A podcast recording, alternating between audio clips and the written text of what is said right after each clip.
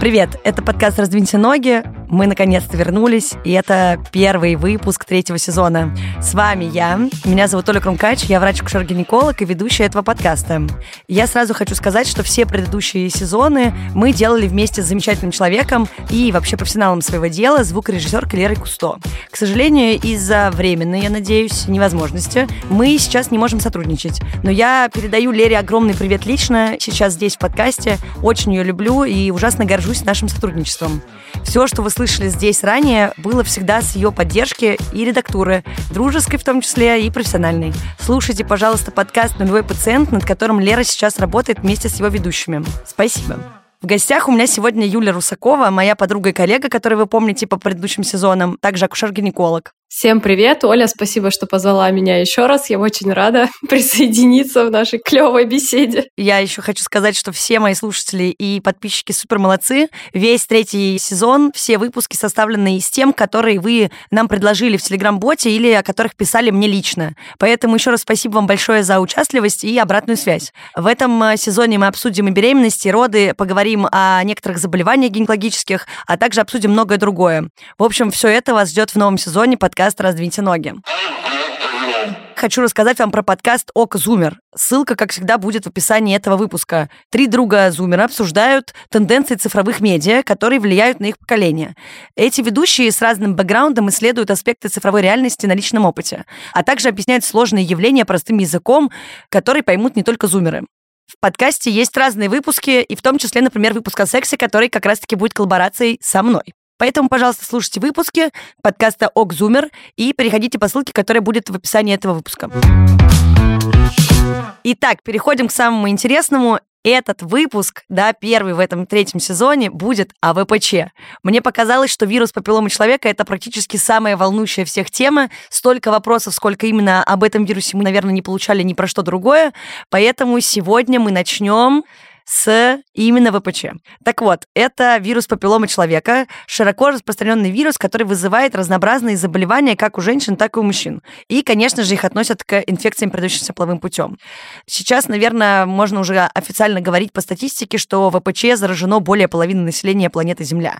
Часть из них являются просто носителями этого заболевания, а у других этот вирус все-таки как-то проявляется. Особенностью этой инфекции является то, что она может в течение многих лет никак себя не проявлять. Кажется, что это характерная штука для многих инфекций, передающихся половым путем, в чем, собственно, их и опасность. И в итоге приводит к развитию доброкачественных, в данном случае, да, с ВПЧ папиллом, или злокачественных заболеваний, таких как рак шейки матки.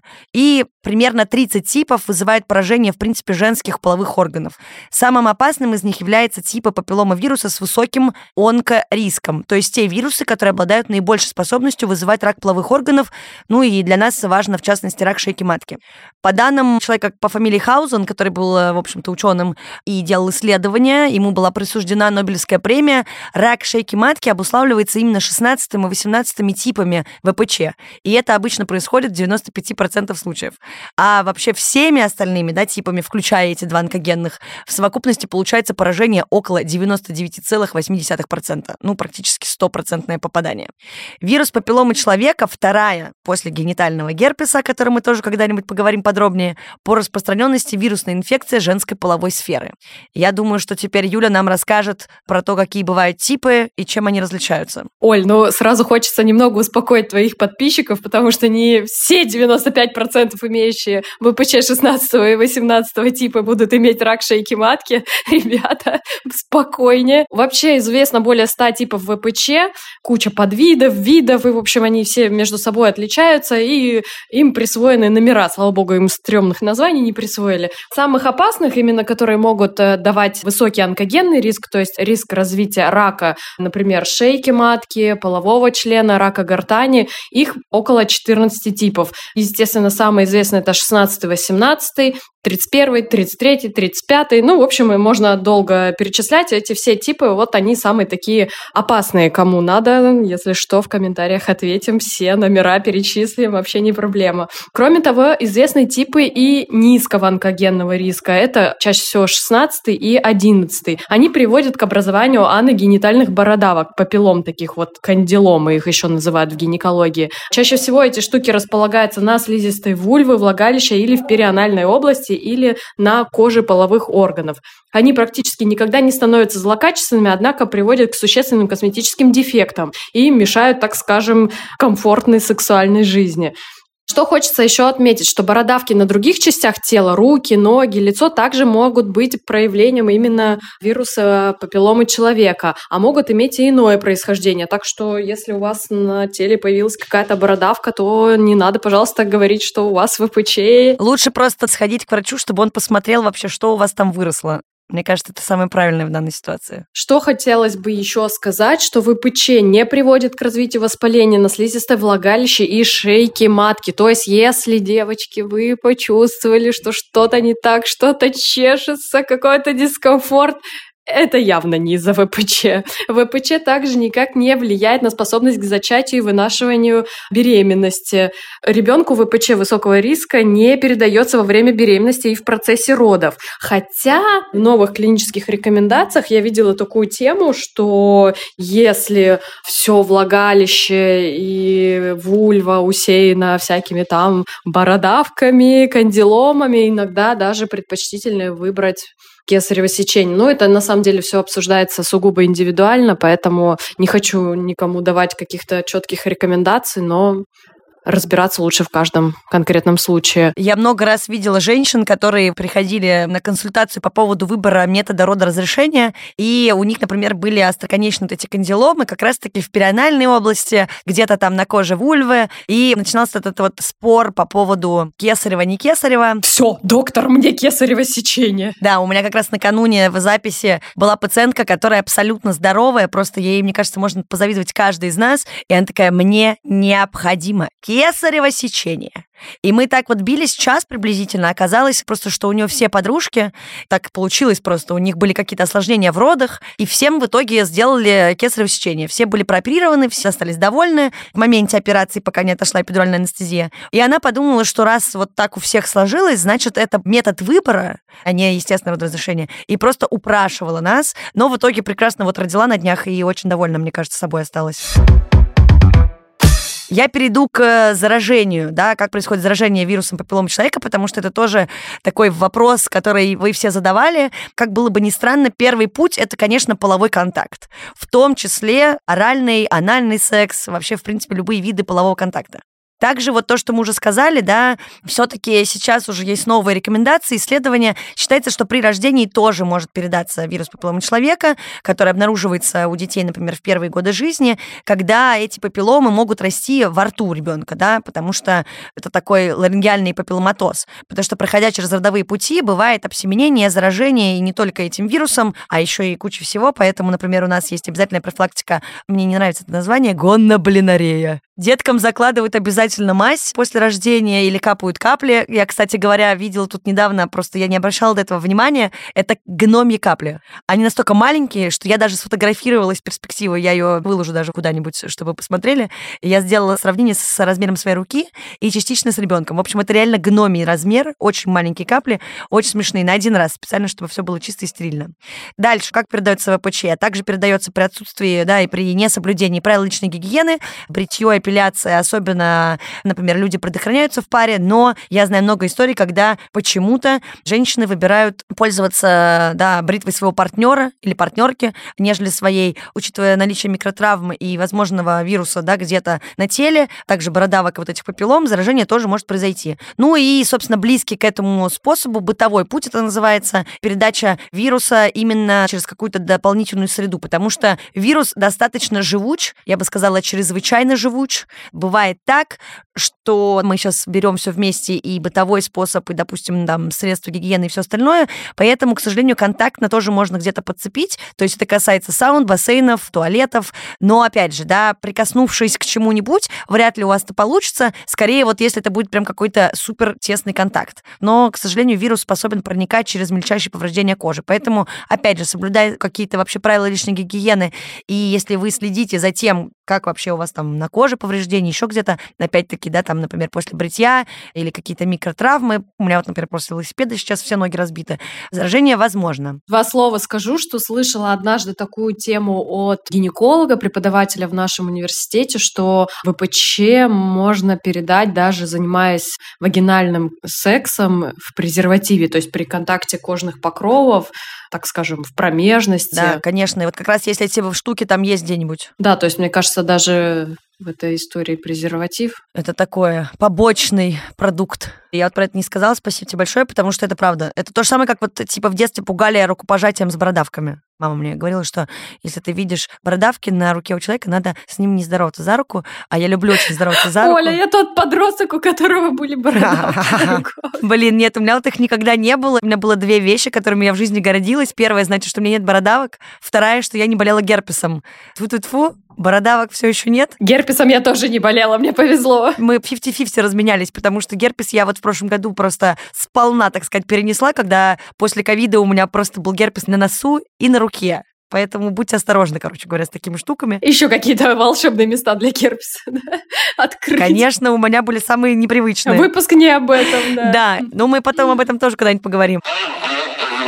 Факторы, способствующие заражению ВПЧ. Первый пункт, который я больше всего не люблю, это уменьшение общего иммунитета, как вот любят говорить, особенно из влияния какой-нибудь там внешней среды, вы недавно болели, вы мало спали. Но на самом деле есть такая штука, потому что ВПЧ очень легко элиминируется из организма, то есть наш иммунитет природный сам с ним справляется. В смысле не иммунитет от самого вируса, а в принципе наша защитная система иммунного организма. И скорее, конечно же, когда есть какие-то еще побочные факторы, дополнительные, заражение может произойти легче и быстрее. Это факт, но не списывайте все на иммунитет, не поддавайтесь на фармацевтические всякие штучки и пропаганду иммуномодуляторов, иммунорегуляторов, иммуноволшебников и вот это все.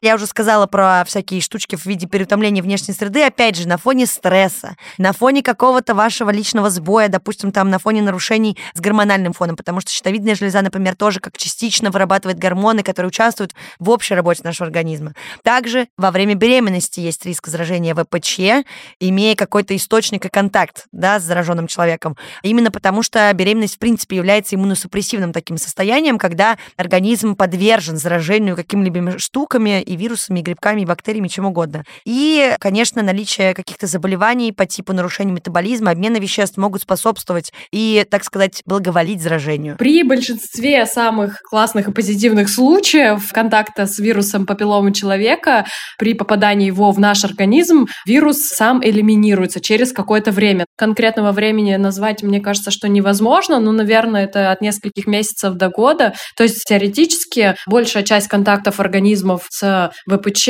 на выходе получается полностью здоровый человек, который избавился сам с помощью своей иммунной системы от вируса. Поэтому уже там дальше никакие осложнения человеку не грозят. Важно то, что мужчины чаще всего выступают как пассивные носители вируса, который менее опасен для мужчин, чем для женщин. У них вероятность возникновения онкологии значительно реже. Я думаю, что важно еще раз повторить, что вирус передается главным образом при половых контактах. То есть рано или поздно ВПЧ, ребята, attention, заражаются почти все ну, мы сейчас говорим, наверное, преимущественно про женщин. То есть до 90% сексуально активных женщин столкнутся с этой инфекцией в течение жизни. Это же вау просто. И сейчас вспоминаем про те проценты, которые я говорила в начале. Имелось в виду, что болеет не будут все эти 90%. А если уже выявлен, там, например, рак шейки матки или папилломы, то, скорее всего, в 99% случаев это будет именно причиной, да, будет этому ВПЧ. Но не все вообще далеко болеют. То есть большинство инфицированных, это, да, вот эти 90%, избавиться от ВПЧ вообще без применения каких-либо медицинских вмешательств, препаратов и всего остального. Это очень важно, потому что основная паника вокруг ВПЧ сконцентрирована конкретно на том, что нужно бежать лечиться, непонятно, что делать, сдается неправильный анализ, вместо там, да, условно, количественно на качественный назначаются непонятные препараты, которые вообще не имеют никакой необходимости. Поэтому просто посмотрите, мы дальше расскажем, да, как нужно обследоваться, но вот основное здесь нужно запомнить как раз про вот эту вот небольшую статистику клетку. Что хотелось бы сказать по поводу диагностики ВПЧ? Мне кажется, что до 25 лет сдавать именно анализ на ВПЧ – это бессмысленно, потому что даже если будут какие-то изменения конкретно на шейке матки, это никак не повлияет на тактику. Ну и на самом деле, мне кажется, что в этот возраст велика вероятность обнаружить вирус и начать какую-то ложную панику, поэтому лучше сдавать анализ после 25 лет. Что важно, анализ на ВПЧ никогда не сдается отдельно. Чаще всего его сдают совместно с анализом на онкоцитологию. Это такой особенный мазочек с шейки матки который берется щеточкой, да, и выявляются, или, надеюсь, не выявляются клетки, которые могут быть как-то изменены. Поскольку Оля уже сказала, что высокий процент вовлеченности вируса папиллома человека в изменения на шейке матки, это именно вот доля ВПЧ, то чаще всего с этим анализом сдается и ПЦР на ВПЧ. ПЦР сдается с помощью обычного вагинального мазка, с помощью полимеразной цепной реакции. Анализ несложный, делается много где, стоит, мне кажется, что не очень дорого. И это такой качественный анализ. То есть, опять же, если вы сдаете ПЦР, то получается, что вы просто узнаете, допустим, там онкогенный, не онкогенный. Кто-то любит сразу назначать еще количественный анализ. Но опять же, в этой ситуации, да, при отсутствии чего-либо и соответствии вот с тем, что мы сказали по возрастному вот этому какому-то ценсу, назовем это так, да, до 25 лет это вообще бессмысленно. А дальше нужно смотреть уже по тому, есть ли какие-то жалобы, есть ли какие-то изменения на шейке матки, и опять же, смотреть все это в динамике, понимаете? Главное не паниковать, потому что, мне кажется, за последние 10 лет ВПЧ стал просто как какой-то, я не знаю, призрак э, смерти, и все очень-очень боятся этого заболевания. Но все-таки, мне кажется, стоит снизить уровень тревоги, и главное ходить ежегодно обследоваться. И помимо обычного мазка сдавать как раз онкоцитологию как минимум, чтобы поймать, да, если что, изменения на шейке матки, на слизистой. И тогда уже, если к вам будут вопросы, вы дополнительно еще будете обследоваться. То есть, да, этот анализ нужно сдавать один раз в год именно на ВПЧ, если ВПЧ высокого риска был ранее обнаружен и только совместно с цитологией. И один раз в пять лет, если предыдущий анализ у вас вообще был отрицательный. То есть не нужно бегать, сдавать его ежегодно или после каждого незащищенного полового акта, а мы пропагандируем заниматься защищенным сексом.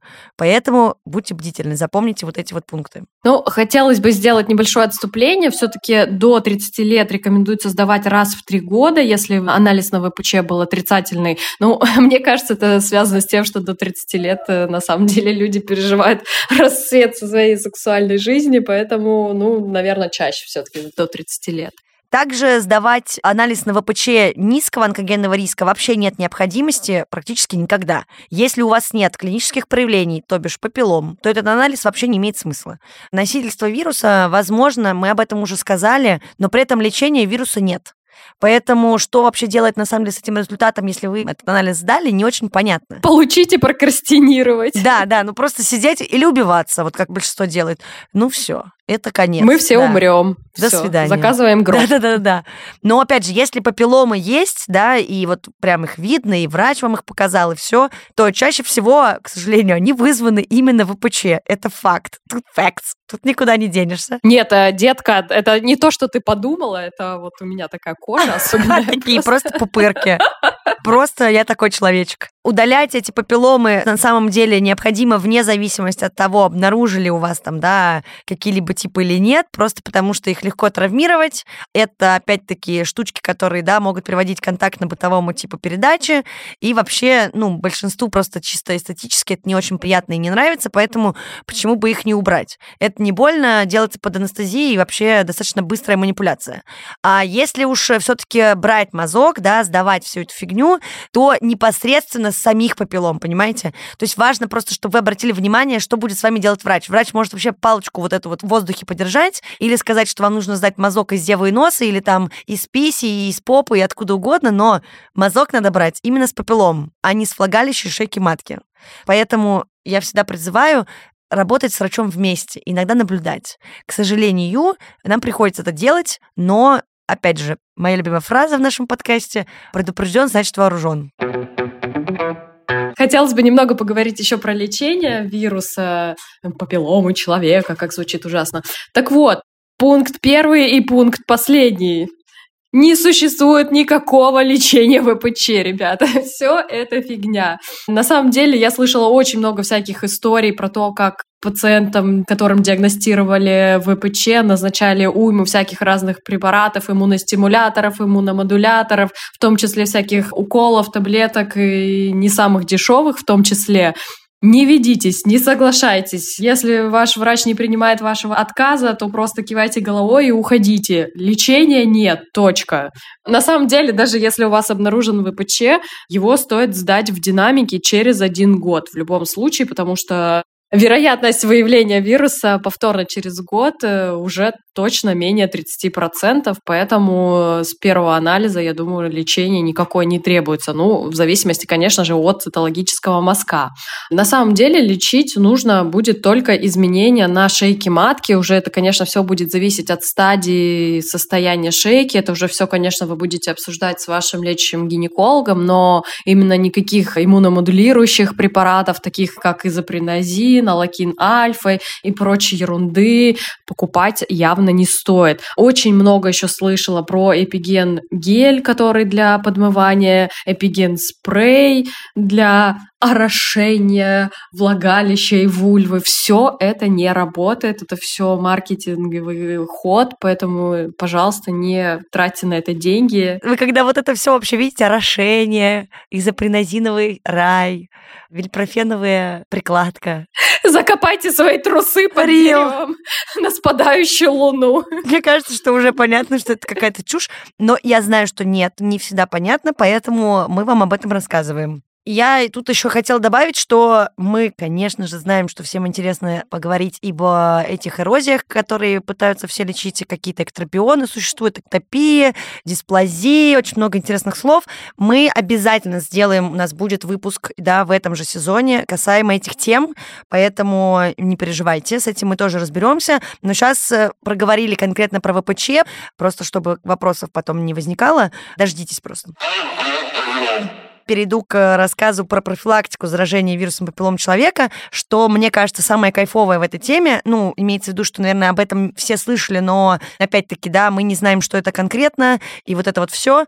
На самом деле есть вакцины, причем, знаете, они достаточно давно были разработаны. Самое обидное для меня лично то, что вакцины делали бесплатно. У нас была программа в России, в поликлиниках детям до 18, девочкам преимущественно делали эти прививки, но программу закрыли. Знаете почему? Правильно, потому что никто не делает вакцины, и, короче, деньги просто перестали в это вливать. Поэтому всем спасибо, все, все расходимся. Теперь вакцину надо делать, если вы соберетесь, то только платно. Я советую всякие центры вакцинации, ну, либо вы можете просто заказать эту вакцину и сделать все у себя в поликлинике после консультации терапевта и врача-инфекциониста. Есть вакцины, которые защищают от 16-18 типов ВПЧ. Одна из них даже защищает от 6-11. Также сейчас это плановая вакцинация, она есть уже в 45 странах мира, мира. Ну вот у нас э, в календарь вакцинации так эта прививка и не вошла, к сожалению, просто из-за ее ненадобности. Плюс из э, профилактических мер это презерватив. Но, как мы уже сказали, он не обеспечивает стопроцентную защиту, потому что также, к сожалению, вирус передается контактно-бытовым способом. Единственный метод, который дает нам профилактику и гарантию 100% не заражения, это воздержание. Воздержание. Мой любимый метод, который я абсолютно никому не советую и не агитирую, но, опять-таки, да, вот можете об этом подумать. Или, например, вспоминаем все ситуацию, как мне в панике звонил мой друг и рассказал, что вот он, значит, с прекрасной женщиной уехал и в полустрасти, пока все действие разворачивалось, они раздеваются, происходит жаркая прелюдия, и он видит у нее что-то странное, непонятное на лобке и, вспомнив все мои страшные истории, резко разворачивается, одевается и уезжает. Как потом уже впоследствии выяснилось, судя по его рассказу, мы не знаем, мы потом не спрашивали эту женщину, но, скорее всего, это был какой-то шанкар. А я напомню, сифилис очень такое тоже сейчас распространенное заболевание, и вот при нем как раз образуются такие язвоподобные штуки на коже. Так вот, опять же, если вы вдруг в порыве страсти и любви что-то заметили, вы можете либо уточнить этот моментик, либо даже воздержаться в этот раз до, до обследования вашего партнера или партнерки. Дичайше, извиняйся, а что это у вас Нет, на самом деле рабочая схема, ребят, потому что это ваше здоровье в первую очередь, да, если человек даже неадекватно отреагирует, но это уже лучше, наверное, расскажут психологи, психотерапевты ваши, но, наверное, стоит взять себе на карандашик, а, если человек агрессивно отреагирует на то, что вы интересуетесь вопросом, который касается вашего будущего здоровья. Презерватив и все остальное, я думаю, понятно, с воздержанием тоже разобрались. Мне кажется, что нужно поподробнее поговорить про вакцинацию. Сейчас исследованы и вообще широко применяются две вакцины, которые защищают от вируса папиллома человека. Первая – это Гордосил. Она защищает от 6, 11, 16 и 18 типов.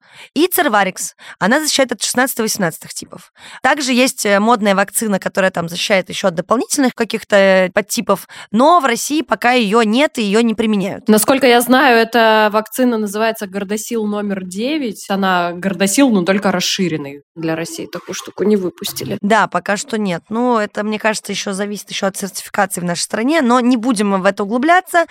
Так, чтобы еще раз напомнить, 16-18 тип, как раз-таки, от которых нас защищают эти две вакцинации, защищают также и профилактируют случаи рака шейки матки, потому что именно эти типы являются в 70% случаев причиной развития этого рака. А 16-11 типы приводят к образованию вот этих аногенитальных бородавок, про которых мы тут так много распинались, либо также остроконечных кандилом и папиллом. Обе вакцины не содержат самого самого вируса. Это то, что все очень боятся. Вот эти байки в начале там 2000-2010 э, год, что от этой прививки будет бесплодие, все умрут, заразятся. Нет, это неправда. В прививке нет э, вируса ни живого, ни мертвого. И, следовательно, получается, что от э, вакцинации заразиться ВПЧ никак вообще у вас не получится. Но вакцина предотвращает развитие и заражение вообще онкогенных типов, поэтому, мне кажется, у кого есть возможность, кто заинтересован в этом вопросе, идите прививайтесь и вообще не парьтесь. А Юля более осведомлена, чем я, например, про то, вообще в каком возрасте можно эти прививки делать, потому что раньше их применяли только до 18 лет, только не зараженным ВПЧ. Сейчас я знаю, что эти границы расширены. Да, на самом деле вакцину против ВПЧ прям строго рекомендуют для детей до начала половой жизни. Я именно говорю детей, не девочек или мальчиков отдельно, да, а всех детей, да, поскольку поскольку ВПЧ опасен как для мальчиков, так и для девочек, поэтому рекомендуется все-таки делать всем до начала половой жизни. Несколько все-таки сейчас даже расширили возрастные границы. Мне, честно говоря, кажется, что логично было бы эту прививку поставить по возрасту для тех, кто в принципе живет половой жизнью до 25, до 30, до 45 и так далее. Ну, то есть границы, мне кажется, ну, лет до 45 точно, я думаю, что можно делать. Что конкретно хотелось бы рассказать про вакцину? Вакцину, вакцину делать нужно всем. Даже те, у кого выявлен, э, например, какой-нибудь один тип э, ВПЧ, это не является противопоказанием для постановки прививки, поскольку прививка поможет защититься организму от остальных типов вируса. Наличие хоть одного типа не является противопоказанием. Что делает вакцина? Она защищает конкретно организм от размножения вируса и его персистирования в организме, да, то есть вирус может проникнуть в организм, но поскольку он уже знает, с чем бороться, он легко с ним справляется и его удаляет, так скажем, из организма. Вкратце расскажу, что вакцина делается, она неоднократно, там требуется где-то, по-моему, три введения или два введения. Надо смотреть конкретно по каждой вакцине. Здесь бы хотелось ставить маленькую историю про себя. Я наивная студентка первого курса. Мне показалось, что со мной что-то не так. Мне срочно понадобилась консультация гинеколога. Я только что переехала в Санкт-Петербург. Естественно, никаких там врачей, знакомств у меня не было. Я выбрала ближайшую клинику и пошла к врачу. Не знаю, что там врач во мне такого увидел. Ну, наверное, понял, что маленькая наивная вообще ничего не понимает и решил э, просто развести меня на все анализы, которые существуют. Я как вспомню, что я только не сдавала. Я даже сдавала кровь, то какие какие-то лютые иммуноглобулины, трихомонады или еще чего-то. Я не помню, но это была жесть. Я столько денег помню, что потратила очень много.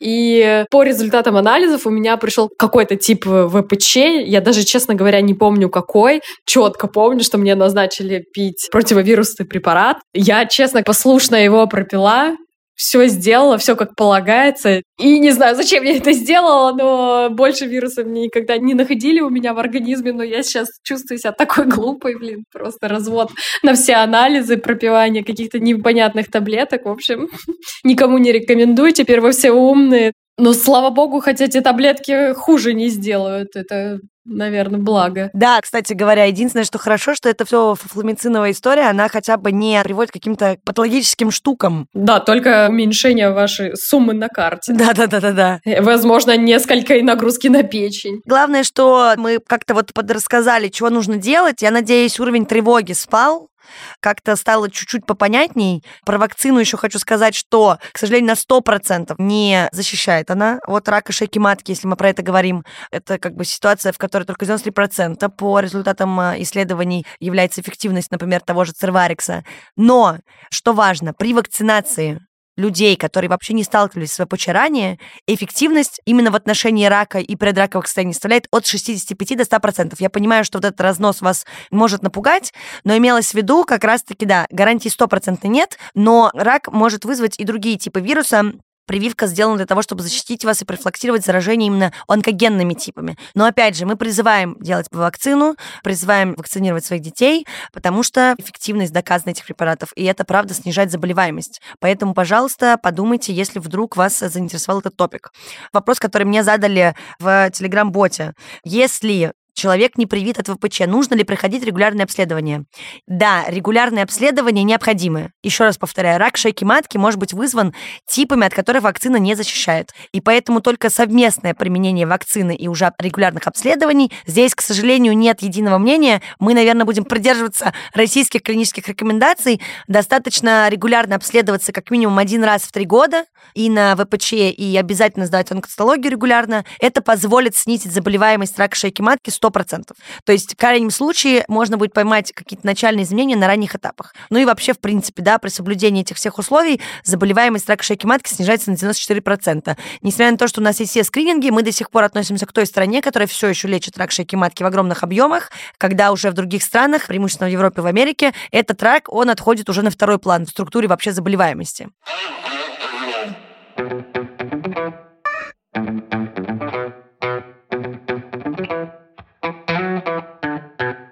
Пожалуйста, не бойтесь, всегда ходите к врачам. Я очень рада, что мы закончили первый выпуск третьего сезона. Честно говоря, я даже нервничала в этот раз. Перерыв был большой, перерыв был не в самые спокойные времена. Я очень надеюсь, что большинство из вас прослушали этот выпуск до конца. Мы говорим Юле огромное спасибо. И призываю всех слушать подкаст «Раздвиньте ноги» на тех платформах, где вы слушаете подкасты. Подписывайтесь, ставьте нам лайки, присылайте свои истории и предложения мне лично или в наш телеграм-бот в Телеграме, который называется «Раздвиньте ноги бот». Я везде вставлю ссылки, чтобы вы могли его найти. С вами была я, врач-акушер-гинеколог. Меня зовут Оля Крумкач. В гостях у меня была Юля. Юля, пожалуйста, попрощайся с нами. Всем спасибо. Пока-пока. Спасибо вам большое и до встречи.